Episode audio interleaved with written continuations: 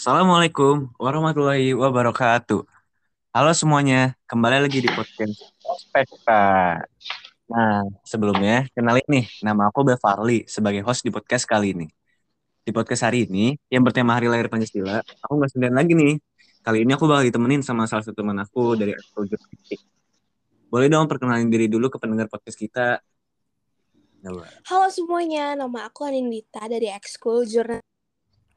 Di podcast yang bertema Hari Lahir Pancasila ini, aku bakal nemenin Belva nih sebagai host di podcast hari ini. Widih, halo Dita. Nah, kita nggak cuma berdua kok, karena kita juga ngundang beberapa bintang tamu yang keren-keren. Coba dong kalian perkenalin diri ke pendengar-pendengar podcast kita.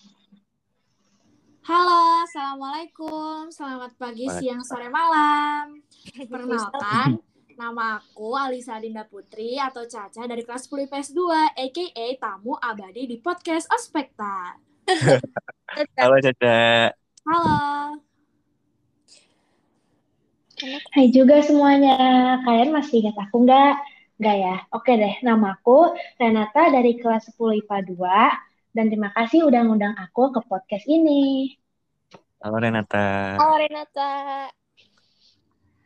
Halo semuanya, kenalin nama aku Aisyah Katrinia, biasanya dipanggil aku dari kelas 10 MIPA 2, juga kayak Renata, yang akan nemenin Caca dan Renata jadi bintang tamu di podcast kali ini. Widih, halo Sasha. Makasih banget loh udah mau menuin undangan dari kita. Sama-sama. Sama. Oke, untuk memulai podcastnya, eh, aku mau tanya nih. Ngomong-ngomong, kalian pada tahu gak sih kenapa bisa ada hari lahir Pancasila ini? Ada yang tahu nggak? Ada yang tahu nggak? Kayaknya aku belum tahu deh. Apa ya? Apa tuh? Oke, aku izin menjelaskan ya. Jadi, hari lahirnya Pancasila sendiri merupakan judul pidato yang disampaikan oleh Soekarno pada tanggal 1 Juni 1945 silam. Dalam pidato tersebut, untuk kali pertama konsep dan rumusan awal Pancasila dikemukakan oleh Soekarno sebagai dasar negara mereka. Merdeka, maaf. Pidato tersebut dapat sambutan hangat dari para anggota, pidato Soekarno dianggap paling pas dijadikan rumusan dasar negara Indonesia.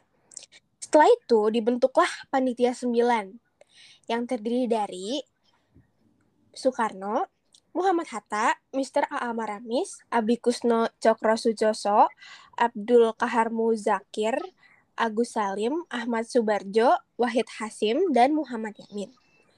Mereka bertugas merumuskan ulang Pancasila yang telah dicetuskan oleh Ir Soekarno dalam pidatonya.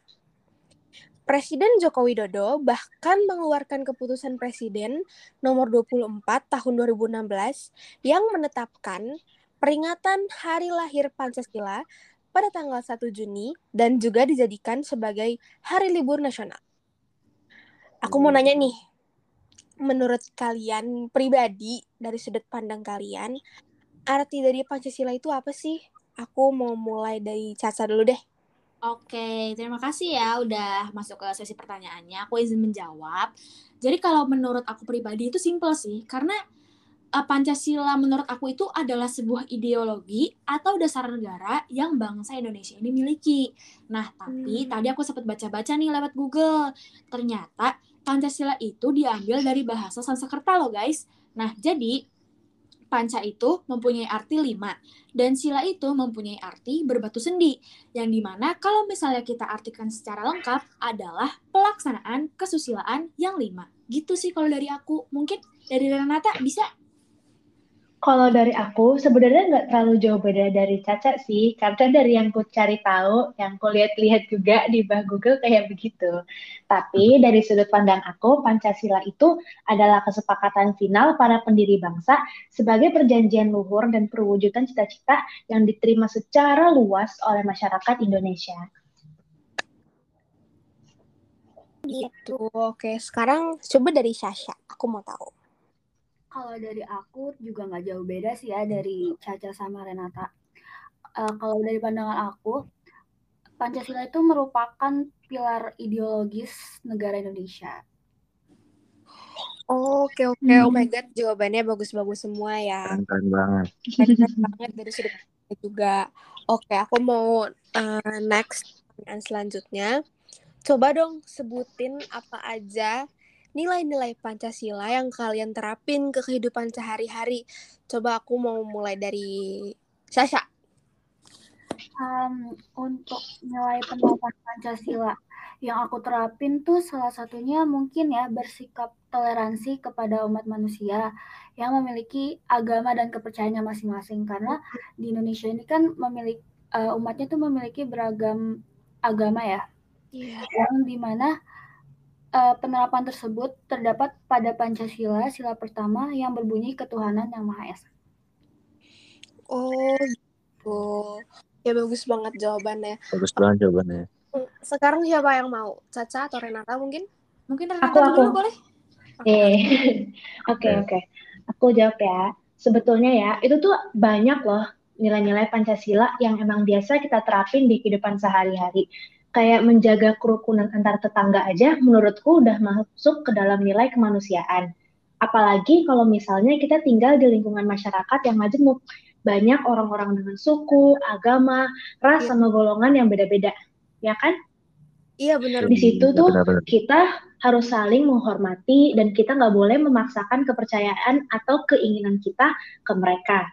Nah, di tengah lingkungan yang majemuk dengan berbagai latar belakang budaya, bahasa Indonesia lah yang digunakan sebagai bahasa pergaulannya. Dan menurut aku itu udah masuk ke nilai persatuan. Hmm, gitu. Kalau Caca gimana? Kalau dari aku sebenarnya Uh, sama sih karena kan banyak ya maksudnya poin banyaknya itu aku setuju sama kamu Ren nah tapi kalau dari pribadi aku sendiri aku itu uh, nerapin sikap dari sila keempat yaitu kerakyatan yang dipimpin oleh hikmat kebijaksanaan dalam permusyawaratan perwakilan. Jadi aku nerapin musyawarah di dalam lingkungan sekolah, rumah maupun organisasi. Karena yang aku sadar dari seluruh uh, lingkungan tadi itu memang butuh banget musyawarah dari hal sesimpel diskusi bersama itu pun kayak udah nerapin kalau misalkan itu salah satu sikap pencerminan dari Pancasila. Nah, dari hmm, betul, musyawarah betul. itu selalu menghasilkan hasil ke, ha, sorry, selalu menghasilkan hasil kesepakatan atas keputusan bersama. Gitu.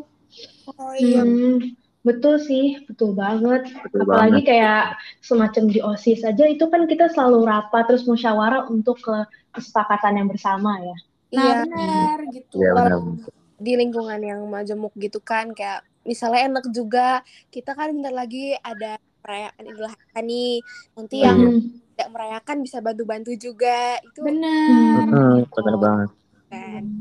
Oke, aku mau yeah. yang selanjutnya nih. Boleh dong.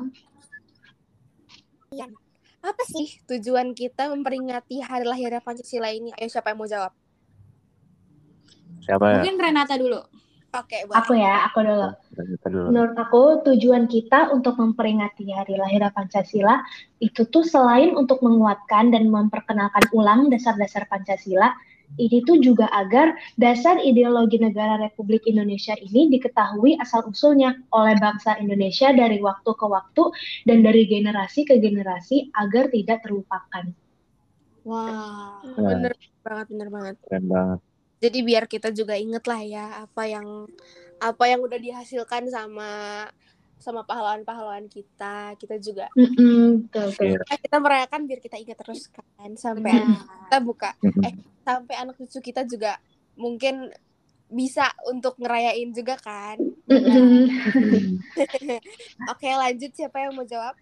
Tasya dulu kali. Ah boleh boleh jadi, uh, menurut aku kayak kenapa sih kita memperingati Pancasila tuh, karena untuk mengingat Pancasila itu sebagai pedoman dalam melaksanakan tugas maupun kewajiban di mana pun kita berada. Kayak di sekolah, lingkungan masyarakat, ataupun di mana pun.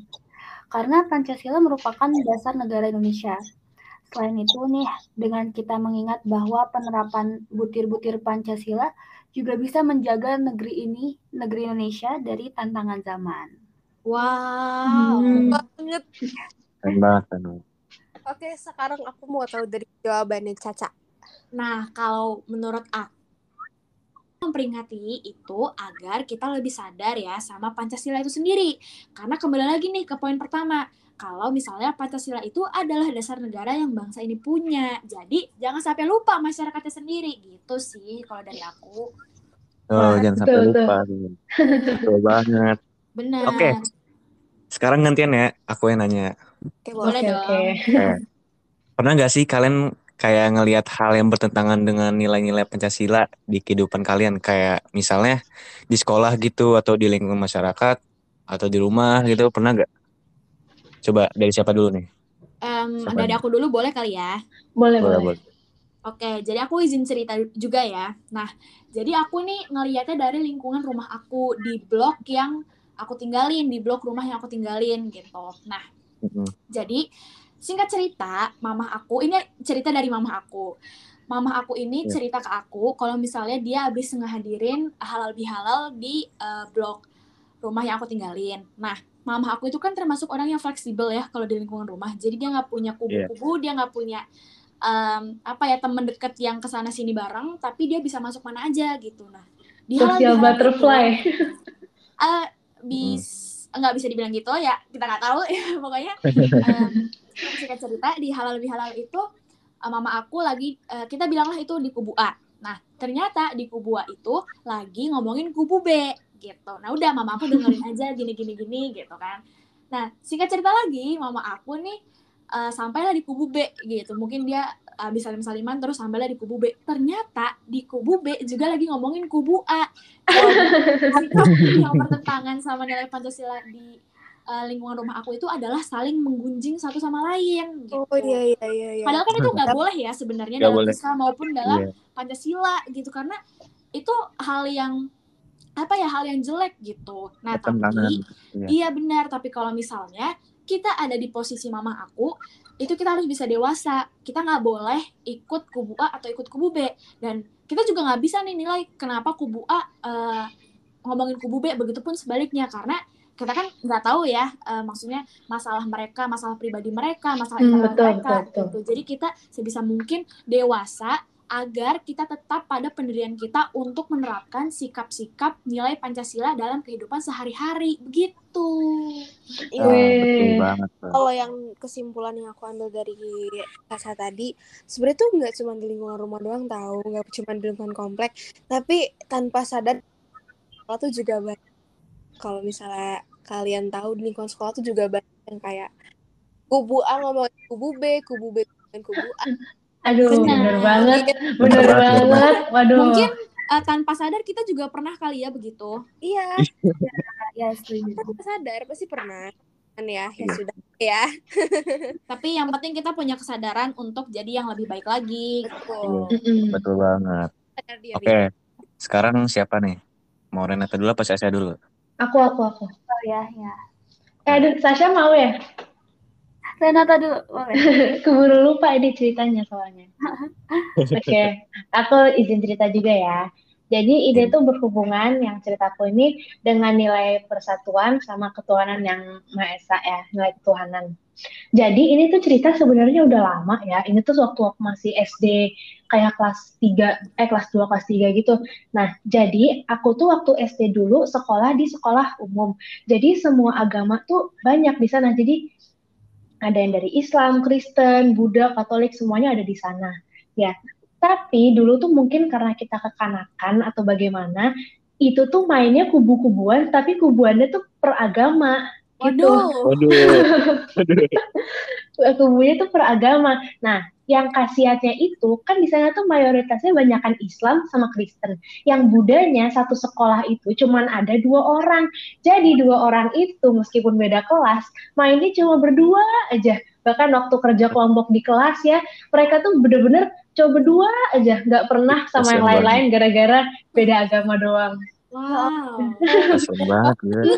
Makanya kan, udah gitu eh, kita tuh mohon maaf sering adu Tuhan lah intinya Aduh, kayak Tuhan aduh, Astagfirullah. Eh, Aduh, eh, Tuhan. kayak Ini ya, Ren, apa eh, bandingin agama satu sama lain ya? iya kayak agamaku lebih gini, agamaku lebih gitu, ya kan? Itu nggak boleh. Itu nggak boleh kayak Gak gitu boleh sih ya. guys. Eh, nggak boleh dicontoh. Tapi mungkin sekarang sih udah jadi lebih baik ya. Kita semua udah akrab, udah sering main bareng juga, iya. Cuman maksudnya kan sekarang udah sadar ya kalau misalnya kita tuh Iya. nggak boleh gitu karena selain eh, bertentangan dengan nilai Pancasilanya kita yang eh, ketuhanan yang Maha Esa sama persatuan Indonesia, ya kan? Di mana kita harus menghormati agama orang masing-masing gitu, kita punya agama masing-masing, ya kan? Hmm. Ya gitu deh. Udah segitu dari aku. Makasih. Sekarang juga Sasha, Sasha. Sekarang Sasha. Aku ya, kalau aku sih mungkin umum aja ya. Ini sih di lingkungan masyarakat umum, aku tuh sering banget mungkin mungkin bahkan diri aku sendiri kayak eh, banyak banget kayak bersifat boros yang di mana itu bertentangan dengan sila kelima sila kelima yaitu keadilan sosial bagi seluruh rakyat Indonesia. Sebaiknya kita tuh kan gak bersifat boros ya, kayak untuk kepentingan pribadi yang sebenarnya mungkin kita nggak butuh-butuh banget gitu. Ya, iya iya. Benar-benar benar banget. Oke. Eh, siapa dia yang suka boros di sini? Uh, Siapa Siapa yang suka boros di sini? Un- Untung aku orang hemat ya. Eh, ya. Eh, Kali, aduh. Oke, langsung ke pertanyaan terakhir ya. Wih, udah pertanyaan terakhir nih. Iya ini udah the last question. Waduh. Cepet juga ya. Ada Mantap, Oke. mantap. baca ini. Hikmah apa yang dapat kalian ambil dari memperingati hari lahir Pancasila? Coba deh, Sasha duluan deh. Coba. Sasha duluan. Oke, aku duluan ya. Iya. Hikmah yang dapat aku ambil dari memperingati hari lahirnya Pancasila itu kita dapat menambah semangat kita sebagai pemuda penerus bangsa Indonesia dalam membangun Indonesia menjadi negara yang maju dan meningkatkan rasa syukur kita terhadap Allah Subhanahu wa taala Tuhan yang Maha Esa. Karena dengan dengannya kita dapat uh, menikmati kehidupan sekarang yang aman dan tentram gitu. Ya, gitu sih. Wih. Keren keren keren keren. Coba dari Renata sekarang. oh, Renata. Kalau eh, dari aku ya, eh, hikmah yang bisa aku ambil dari hari peringatan lahirnya Pancasila itu adalah agar kita senantiasa memupuk jiwa nasionalisme dan patriotisme ke generasi penerusnya dan juga hari lahirnya Pancasila itu tuh bisa dijadikan sebagai pengingat bagi bangsa Indonesia kalau Pancasila itu adalah dasar negara dan pemersatu bangsa kita. Oh, bagus bagus. Coba kalau dari Caca. Kalau dari aku, hikmahnya tuh kita jadi lebih sadar gak sih akan arti dari setiap sila di Pancasila. Nah, Iya, benar eh, juga lebih menumbuhkan dan membangkitkan rasa cinta tanah air kita dengan menerapkan nilai-nilai positif dari Pancasila itu sendiri. Tuh. Bener banget tuh.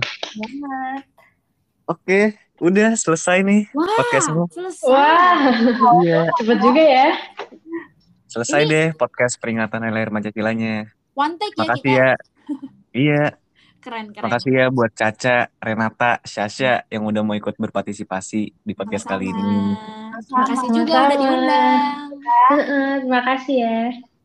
Makasih juga loh buat Dita loh yang mau diajak collab di podcast aku. Sama-sama. Makasih ya. Keren. Oke, semoga bermanfaat dan dengan podcast kali ini jadi membuat kalian makin paham dengan peristiwa lahirnya Pancasila. Sekian, mohon maaf apabila ada kesalahan kata. Wabil taufiq hidayah. Assalamualaikum warahmatullahi wabarakatuh. Waalaikumsalam warahmatullahi Waalaikumsalam. wabarakatuh. Dadah. Dadah semuanya.